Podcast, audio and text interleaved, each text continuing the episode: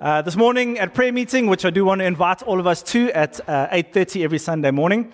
Um, I think it was Celia who, was it mom? Can't remember. About the coming as children before the Lord. Both of you pointed at each other. Must have been, must have been the Lord. Um, just a reminder from God uh, for us to be like children when we come and receive from Him. Uh, we can become very intellectual about the things of God, and it's not that we need to check our brains out at the door, uh, but God is wanting to be our Father, and that means that we need to come to Him like children in trust and to receive from Him what He has to give us.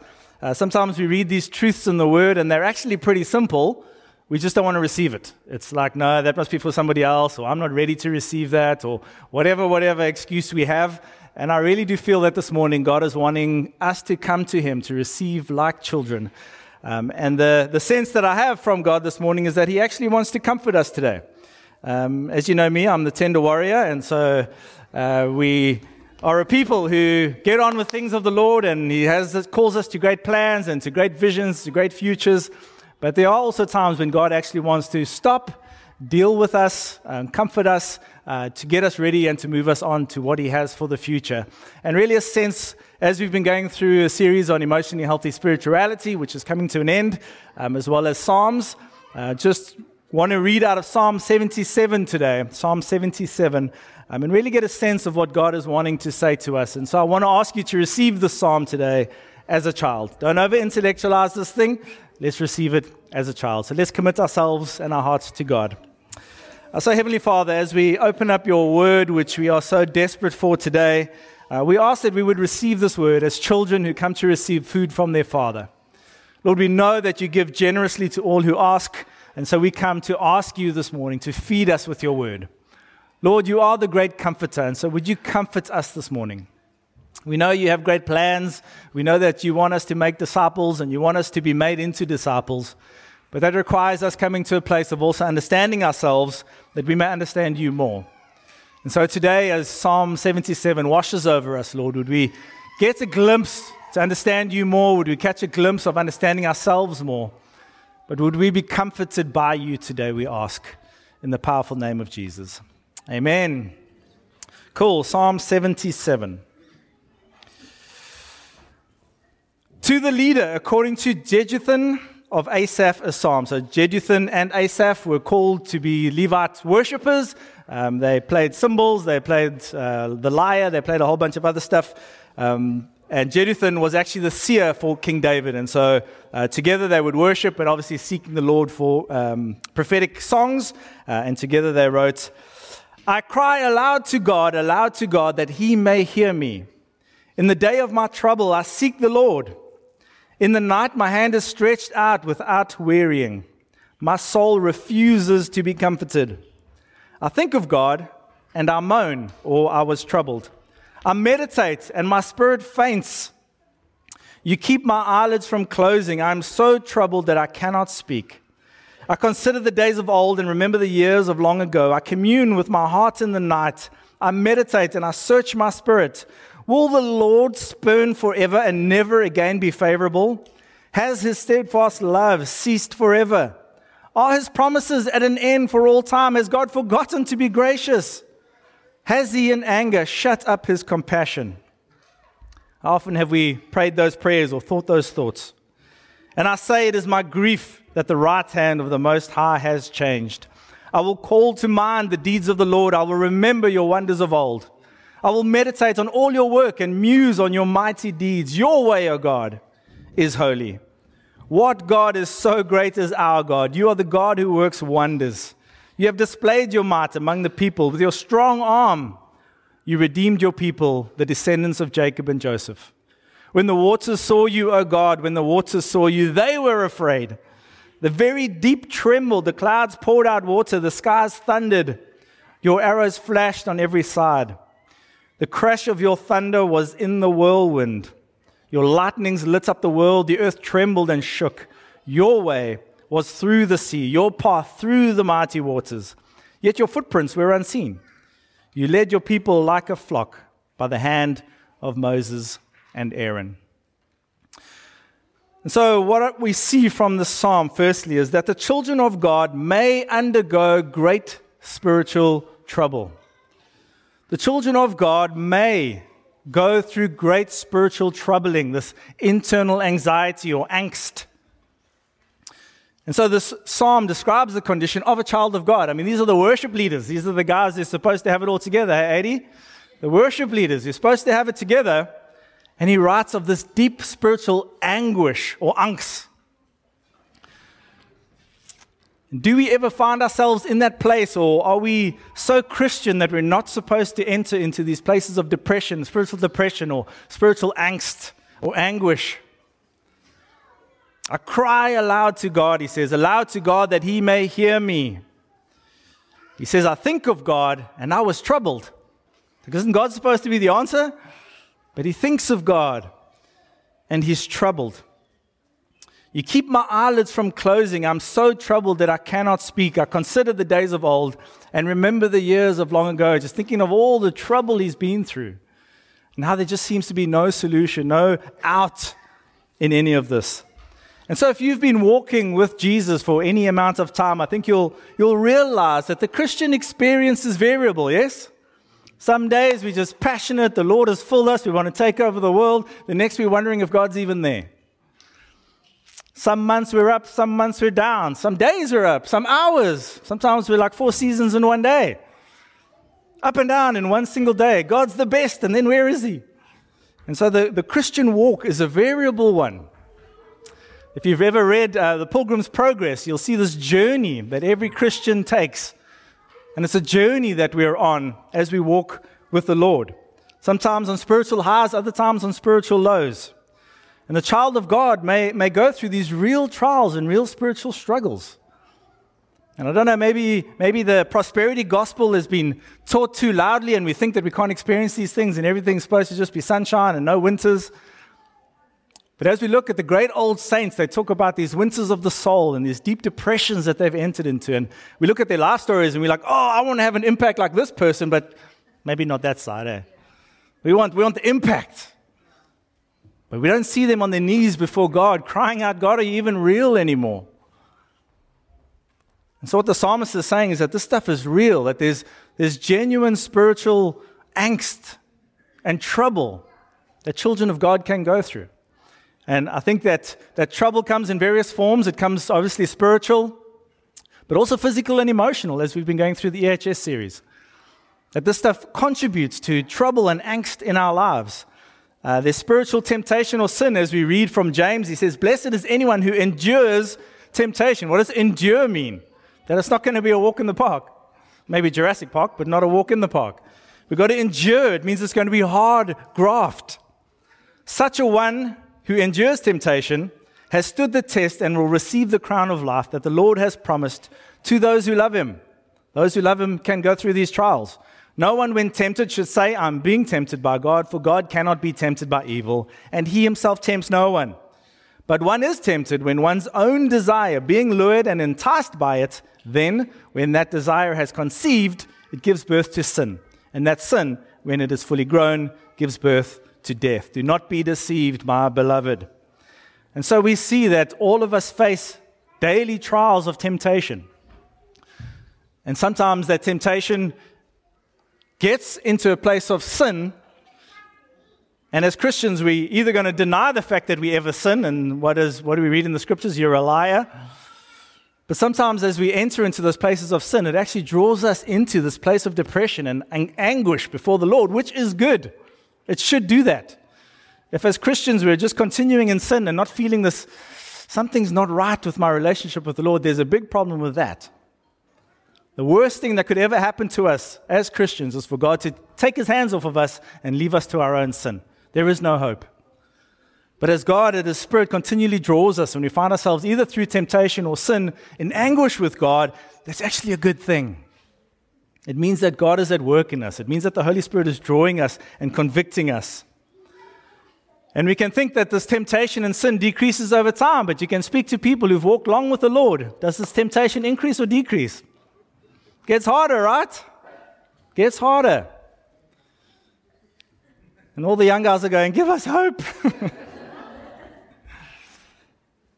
but are we going to be those who just give up, who just throw in the towel, or are we're going to be those who, through this anguish, through these trials, consider it pure joy that God still has us, that God is drawing us nearer to Him, that all these trials, all these temptations, the purpose of them is to draw us back to God because it's our own lurings and enticings and our own desires that cause us to move away from God. But God doesn't want to let us go. And so there's spiritual temptations and sin, which can force us and cause us to walk into that angst. But there's also spiritual wrestling. That's not necessarily temptation, not necessarily sin, but actually just God trying to get your attention. Have you ever had that?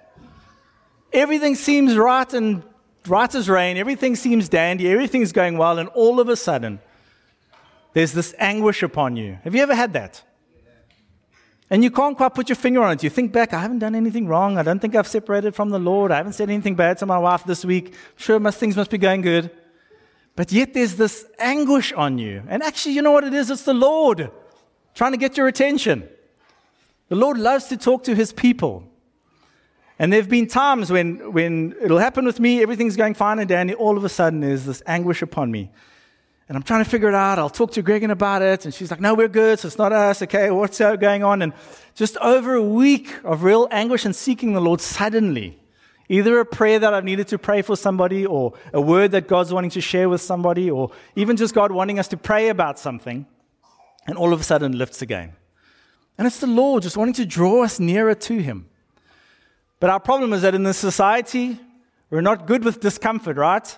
The moment there's anything anguishing in our lives, what do we do? We go find something to numb it down. Go play around a golf just to get out there and just free our minds a little bit. But actually, what if God is wanting us to draw into Him? What if God is wanting to draw us closer to Him? What if He's wanting His children to come back to the Father and to find out what He has to say to us? Often, when you're preaching, there's this anguish upon you that God is wanting to share something, and only when you get that sense of what He's wanting to say, it kind of releases. Then comes the hard work of actually having to prep. And so it's a good thing. These things can be good for us. We don't have to try and run away from them. What we do need to do is try to run toward God. And physical and emotional abuse. We heard of some of it this morning already. That stuff takes us, can put anguish in our lives. Yes, it can trouble our spirits.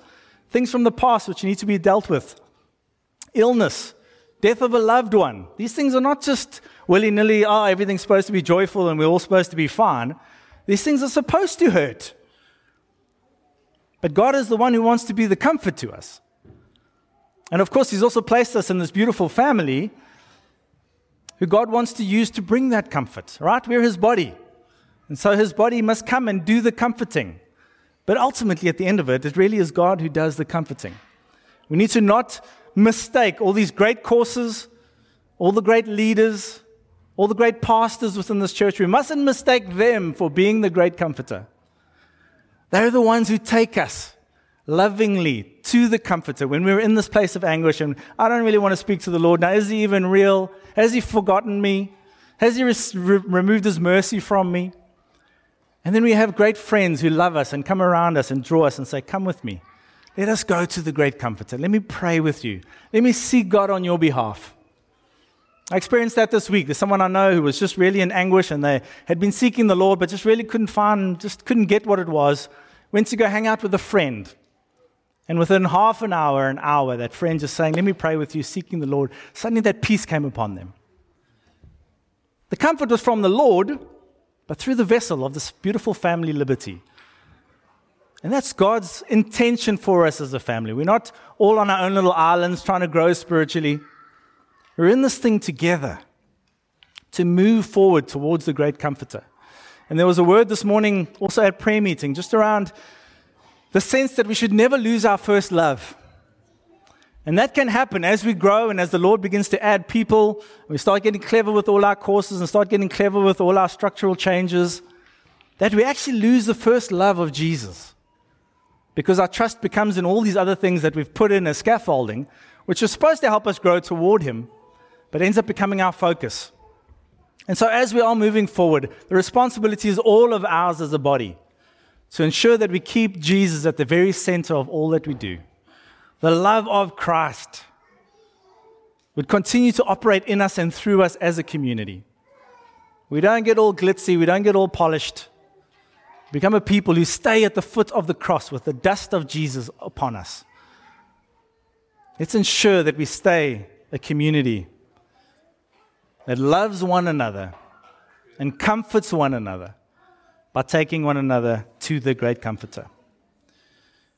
Your inability to bear children, is that a taking you to a place of anguish? It's a real thing. It's not to be just neglected or just looked over glibly. These things are real. The pain is real. Oppression and injustice, material or financial lack, these things are tough, emotionally and physically. And then violence or trauma. I think what's been great about the EHS series is that it's making us take these things seriously, right? To look at them and going, are these things holding us back? Are these things little hooks in our spiritual growth? And to give them the attention that they require. Because these trials can suck the joy out of you, yes? Don't you want to be that happy Christian, that one that's just always happy, basically a surfer, basically? You know, that's a temperament. It's the way that the Lord has created people. And so we love the surfers because they're always joyful. But it certainly is a temperament that the Lord has created. Some of us, it's harder to find joy. It's just the way we were designed. It's not better or worse. But that joy can so easily be taken away from us by the challenges and the heartache of life. And it's difficult to express joy that we're supposed to be a joyful people. It's difficult to express joy to a world who looks at us and goes, I don't want to be a part of that. You guys just never smile. Always so serious, always so many rules, always so many regulations. And I wonder if it's not because we've forgotten to take people to the Father like children. We've made this walk of ours so complicated. We actually, with all of life that happens, all Jesus is saying is, Come to me. Come to me. Come to be with me. Let me stay at the very center of your first love. And so, as we process these things, yes, they're difficult. Yes, they're hard. Yes, they may take years for some of us. They may take a lifetime to work through. Some of us in an instant, yes? Remember, for some of you, the day you got saved, the day you first met Jesus, and there was stuff in your life, and just like that, He took that thing out of your life. But then there's other things in your life. You're like, Lord, couldn't you have taken that as well? But it's a daily struggle. And who knows? It may only perfectly disappear when the Lord returns. May it not, but perhaps it will. And that's a struggle and a temptation that the Lord has determined sovereignly to leave with you, to draw you back to Him. That's why James can say, Count these things as pure joy. Because the Lord has left some things in our lives that constantly keep Him at the center. If everything was dandy, everything was perfect, everything was well supplied, guess what? We wouldn't need God. That's why there's that portion of Scripture which says, Lord, give me enough so that I don't steal and profane your name, but don't give me so much that I forget who you are. There's a balance, a happy middle ground, which God wants us to live in. There's a scripture that says, Those who have much give to those who have little, so that those who have little don't have too little, and those who have much don't have too much. God is calling for a space where we all together are comforting one another as He, by His sovereign hand, has makes supply to us. But that we all may be comforted. And so, for those who haven't been through great struggles, Michelle, can come alongside those who've been through greater struggles and can help comfort them by bringing them to the great comforter. And then a Jen, who's now been through that, can then take somebody else to comfort them as the body of Christ and take them closer to Jesus, the great comforter. It's a beautiful picture when it's operating right, yes? It's a beautiful picture, and it's God's intention for this body liberty. May we not lose it. Spurgeon says, Don't therefore conclude that you are no child of God because the joys you once had are gone. I am delighted when I have been with young Christians or surfers full of their first joy. And I earnestly pray that it will be very long before those joys are dampened. But at the same time, it may be prudent to let them know that should those joys depart, it will be no evidence whatever that God's love is departed too. We must always beware of living by feeling. It is pleasant in summer, but it is an ill way of living in the winter of the soul. We walk by faith, not by sight, nor yet by feeling, for we remember that our feelings are often of a very mixed character. And what we think to be holy joy may be some of it, I love the terminology, animal excitement. May not be altogether that joy of the Lord which is our strength. Don't don't, I beseech you, base your evidence of the possession of salvation upon your joy. Because if you do, you will be in sad trouble when your joy varies or flowers. Build your hope on something better than unsubstantial delights, namely on the finished work of faith, such as the poor publican had, still crying, even in your best frames, God, be merciful to me, a sinner. For between here and the gates of heaven, you will have to go by a weeping cross, perhaps many times. And if the Lord loves you more than others, you will have more trials than others. Strange trials shall come to you. Therefore, regard it not as though some strange thing has happened to you. Some of the best of God's people may pass through the deepest trouble. How's that for a prosperity gospel? And so your trials are unique to you. They're not a curse, they're unique to you. And certainly it is possible and desirable to experience this inexpressible joy through these trials. That is God's intention for us. But that joy only truly comes when we have Him at the center of our thoughts through these trials. And this is not a perfect science, right? We have ups, we have downs. The summers and winters of the soul will continue until the Lord returns and we are made new, indestructible again.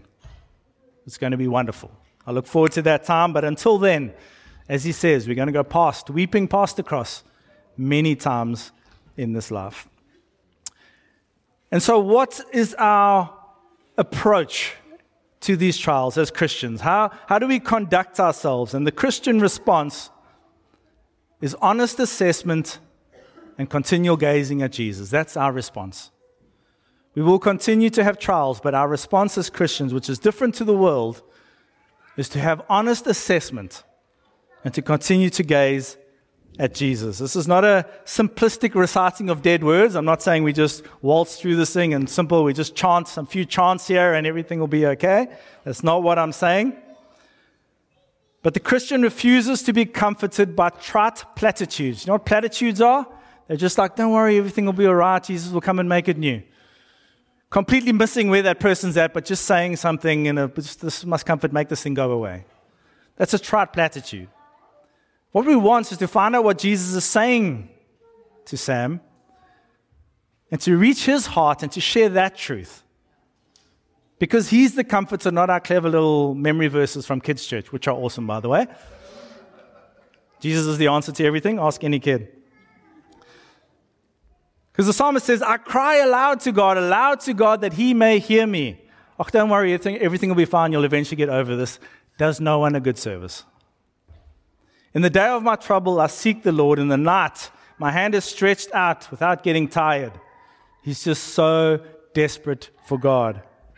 My soul refuses to be comforted.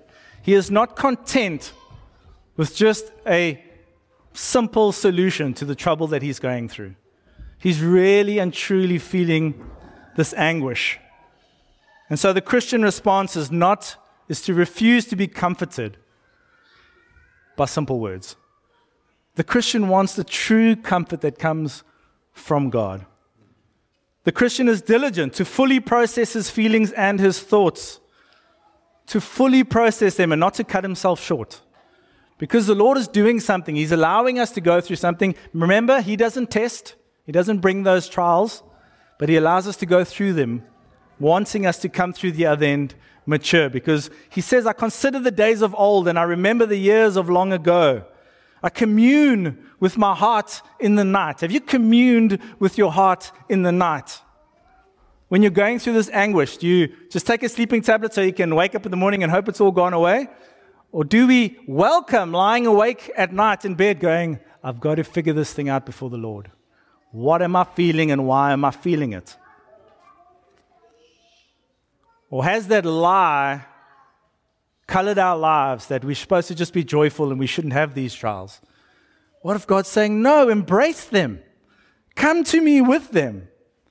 Come and be diligent with them. Commune with your heart in the night. Meditate and search your spirit. Hello, Matthew. Don't be like that with the Lord. Huh? We just waltz through. We don't care what's going on. We just go to the Lord. Will the Lord spurn forever and never again be favorable? This guy's trying to seek the Lord, but he's like, God is miffed with me. I don't know what's going on. He's just abandoned me. But he communes. He's trying to figure this thing out. He doesn't just go, God's forgotten me. Has his mercy left me? I'm just going to carry on with life. He's like, no. What is going on in my heart? What is going on here? And taking that to God. A semi processed trial or a semi processed unsettling in us will not achieve its end, which is your maturing and blessing. That's what God intends for it. That's the purpose of a trial, is to get us to that place of maturity. But if we just glibly ask why and then move on, we won't allow that trial, we won't allow that anguish to actually do a full work in us. And so, Christian, part of your responsibility is to take trials, to take that anguish that enters your life, and take that before God honorably and fully. And that may mean taking a friend with you. It may mean you just find yourself in a place where your thoughts just, you just cannot put them together. And so you need someone from the body to come with you to take you to the Comforter. If we cover up that anguish with compromise, Netflix, we're not going to fully feel and experience what God is trying to do in our lives. And Netflix, you might be like, yes, those Netflix people. There's something that you use, there's something that I use to quench that anguish because I don't like the anguish. Anyone here like anguish? Some psychos? Anyone here? No. I didn't think so. We don't like it, but we can't lose the reward that comes from it. Otherwise, we're going to stay immature Christians. Always wondering, always complaining, why is life so hard? It is hard. But God is wanting to draw us in toward Him to mature and to grow and not cut ourselves short, but to engage with the great comforter. There is no manual, right, to deal with grief. There's no manual. So someone may get over grief in an hour, others might take 10 years. There's no manual to this thing. But there is a promise that if we diligently return to the great comforter with that anguish, he will comfort us. Whether it's tomorrow, whether it's in a year, whether it's in 10 years, his promise will be to comfort us. And one day, that comfort will be permanent. No more tears, no more anguish, no more hurt, no more pain. We look forward to that day, right? The more I read the news, I'm just like, Jesus, just I don't mind if you wrap this thing up now. Really. But it's in the scriptures. As the days come to an end, the world's going to get more evil, it's going to get more perverse, it's going to get more messed up. But the great comforter will never leave us, he will never forsake us. And his call is for us to go to him, to lift those drooping arms. At times you just like this walk, Lord. I'm just done. He wants to lift your arms, He wants to strengthen your legs. I know we just wanted to go away, and it will one day. But right now, He has surrounded you, He surrounded me with people who want to help lift our arms. He Himself, who will make us soar with the eagles. He's not leaving us until His return. His Holy Spirit is with us, the great comforter. If we see that every trial or testing will move us either onto maturity or, or backwards to immaturity, I'm hoping that that will make us take these trials seriously before the Lord and not just up in arms and go, Why is life so hard? But to trust that God has something good for us. I know it's hard to comprehend when you go through a real trauma, but God did not cause it. Let's just make sure we understand that. But he is saying, I want to help you in it and through it. And we've all been through stuff, whatever that stuff is. And the beauty of our trials is that we can't compare them to anybody else. Yeah, but that person's struggling with that, so I'm okay. That's irrelevant. Jesus is saying, You follow me. What, the trials I'm allowing you through are for your growth and for your maturity. That person doesn't have your struggles. They don't struggle with that same thing that you struggle with. And you don't struggle with the same thing that they struggle with. But God has a particular call and trials ahead for you and for me, which, if we'll embrace them fully and take them before Him and do it together as community, will move us on to maturity. That we may grow and become those who take this gospel message to a hurting, hurting, hurting world that has no comfort, has no permanent comfort. And that is our call. That we may say with James, brothers and sisters, whenever you face trials of any kind, consider it nothing but joy. Nothing but joy. I'm not there yet. Because you know that the testing of your faith, what does it do? It produces endurance. And let that endurance have its full effect. Let's not cut these trials short. Let's let them have their full effect so that we may be mature and complete, lacking in nothing. These trials can either be incredibly difficult parts of our life that we get to the end and just go, Jesus, thank you for, thank you for ending this. Or we can have Jesus redeem them in our lives and say, God, that thing really sucked. And I wish it didn't happen to me. But thank you for redeeming it and making me a more mature and more Christ like person. It's the choice we have. Will we grow on in maturity? When that truth finally sinks in and that pain has adequately been felt by us and we've processed that anguish sufficiently. Then, verse 10, that redeeming verse, finally in the psalm, he says, It is my grief that the right hand of the Most High has changed. He's changed that grief. He's changed that anguish. He's changed that trial that we've been through. It's no longer this thing that's causing us just to, God, where are you? But He's now changed it to, I will now call to mind the deeds of the Lord. I will remember your wonders of old. I will meditate on all your work and I'll muse on your mighty deeds. He's not saying just ignore all the pain and just look at the Lord. He's like, take that stuff to Him until His mighty hand turns that grief. Otherwise, that thing's still going to be there. It's still going to haunt us years down the line. And the Spirit's wanting to do a deep work in us, yes? I think that's what we've grasped from the last few months. It's that God really wants to do deep work in us for our good. He doesn't look from heaven and laugh every time we go through trials. He's not sick like that. He pains with us. He's able to feel the pain with us. And how different from a world that aims to numb all of its pain and has no hope, really. We have a hope. We have one who will go through these pains with us.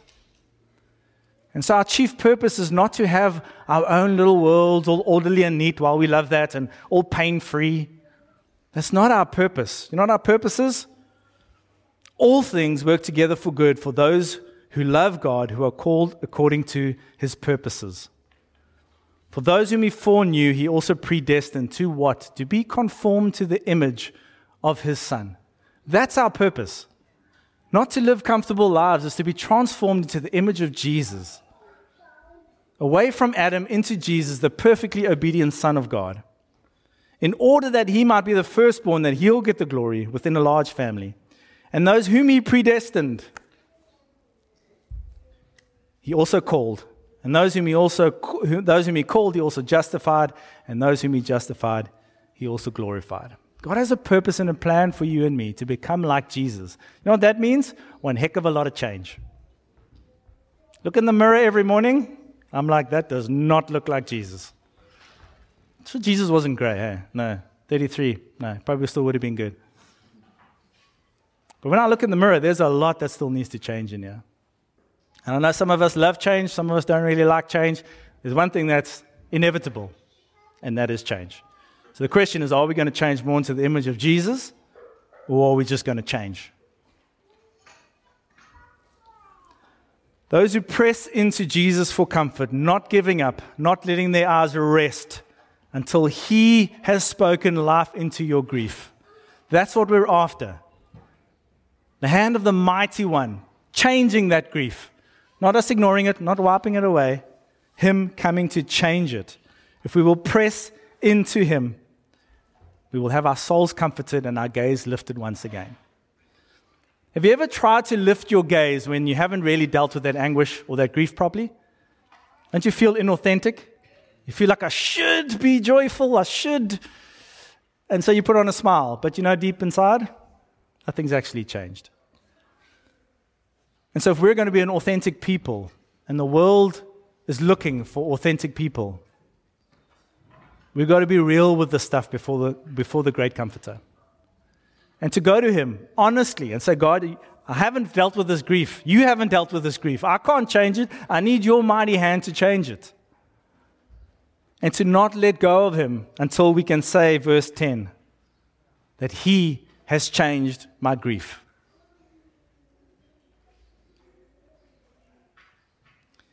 And not only then will our lips say, but our hearts will echo, Your way, O God, is holy. What God is so great as our God. From God have you forsaken me, as your mercy left me, to what God is so great as our God. You are the God who works wonders. You have displayed your might among the people. With your strong arm, you redeemed your people, the descendants of Jacob and Joseph. When the waters saw you, O God, when the waters saw you, they were afraid. The very deep trembled. The clouds poured out water. The skies thundered. The arrows flashed on every side. The crash of your thunder was in the whirlwind. Your lightnings lit up the world. The earth trembled and shook. Your way was through the sea, your path through the mighty waters, yet your footprints were unseen.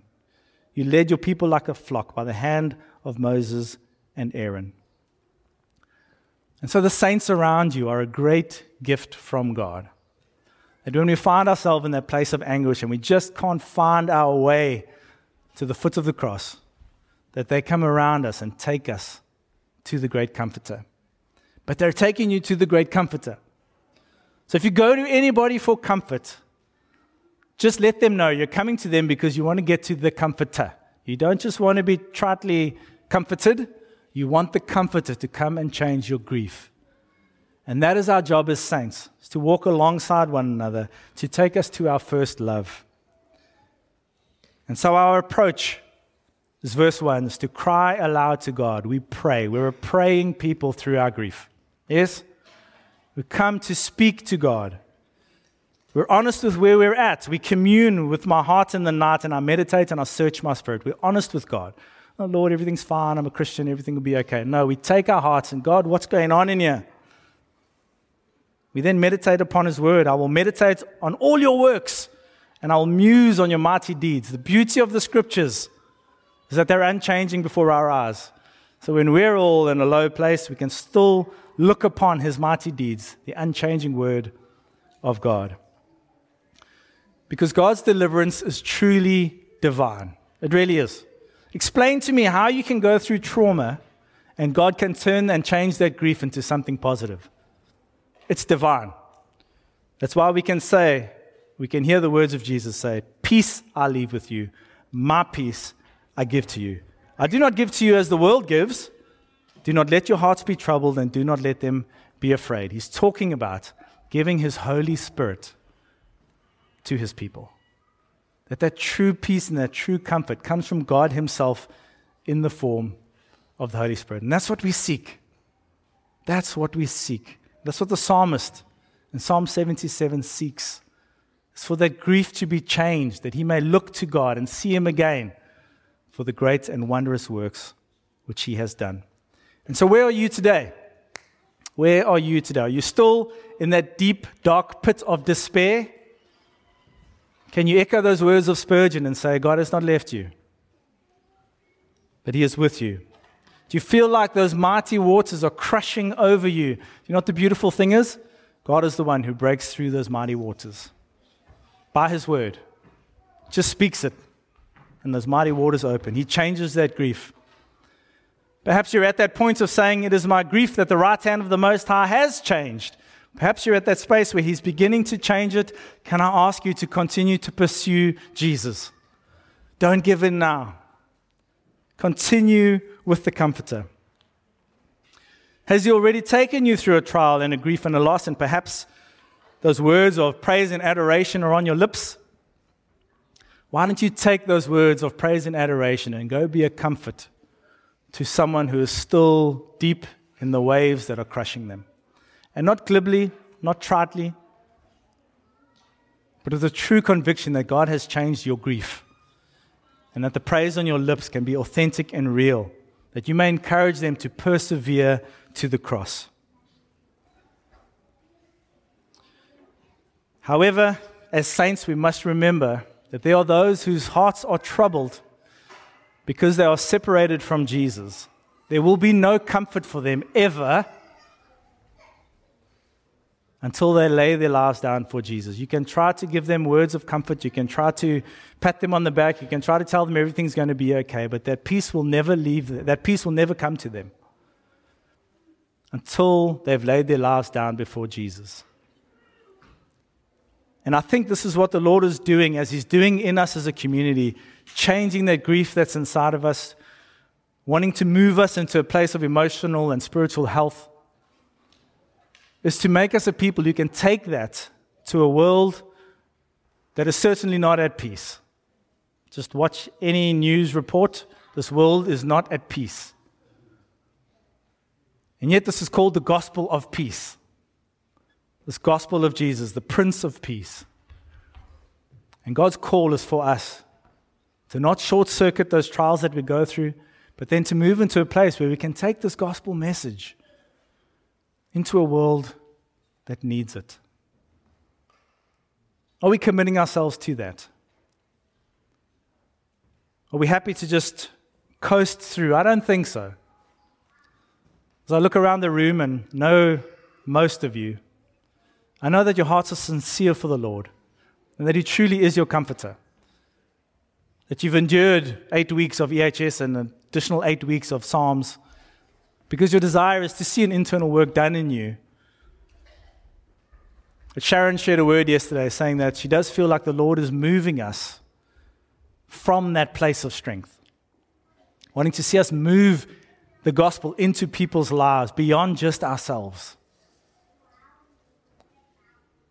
And it's a great privilege. It really is a great privilege to know that God has saved us and rescued us and then wants to continue that work into the rest of the Helderberg, into the rest of your family, into, your mar- into the marketplace, your colleagues. Can we as a people be great comforters to one another, but then take that message out into the world to try to comfort a world that needs a great comforter? And so I trust that God has comforted you today in that He hasn't left you nor forsaken you. The fact that you're here, the fact that there's an internal angst in you, the fact that maybe He's taken you through some grief. But we get to worship Him now. You'll join me, Adi. We get to worship Him now from a place of either He has rescued us and those words are upon our lips, or we're still in that deep, dark place, but we're going to turn to Him with that pain. Can we do that? We're going to turn to Him saying, God, I don't feel like you have changed this grief. I don't feel like, I feel like I'm still struggling with it. And maybe He won't fix it right now. Maybe He will. I don't know. He's God. But what we can do is pray for one another, intercede for one another, that God would do a mighty work. Some of us have been through incredibly traumatic stuff and come, have come out of the other side being able to praise God with true authenticity. And there's still many of us who still need to go through those traumatic experiences and are going to be going through those traumatic experiences. Let's pray for one another, but also be an encouragement to one another. That this body may be a body of comfort to one another. Let's stand together. Let's turn our eyes to the great comforter. Whatever he has spoken to you, forget what I've said. Whatever he has spoken to your heart, whatever he has put in your mind, that's what you need to walk away with today. Let's sing that before Him as we sing to Him. Let's consider it. Let's meditate upon it. Let's look into our hearts. Let's look into our spirits. That he may do a continued work in us. King Jesus, we look to you now, the great comforter. Lord, there is much going on in this world that can cause us much pain, can cause us much trauma, has already. For many of us, you have already turned that grief into something of a blessing. As absurd as that sounds, for many of us, we're still going through that pain and anguish. And God, we ask on their behalf that you would turn that pain, you would turn that grief. The mighty hand of the Holy One change their grief. Lord, you're forming us into the image of Jesus, who was a man acquainted with grief, knew about this pain, he knew about this suffering. So you're not oblivious to this, Lord. But you want us to go to the same comforter that you went to God our Father. So as we lift our voices now, would your Holy Spirit continue to do a work in our hearts? Some of us are just at a place, just want to praise you for the mighty work that you've done. Some of us are on the brink of having you say, You have changed my grief. And some of, some of us are still just in that deep deep water. We're coming to you, the great comforter, to ask you to comfort us all.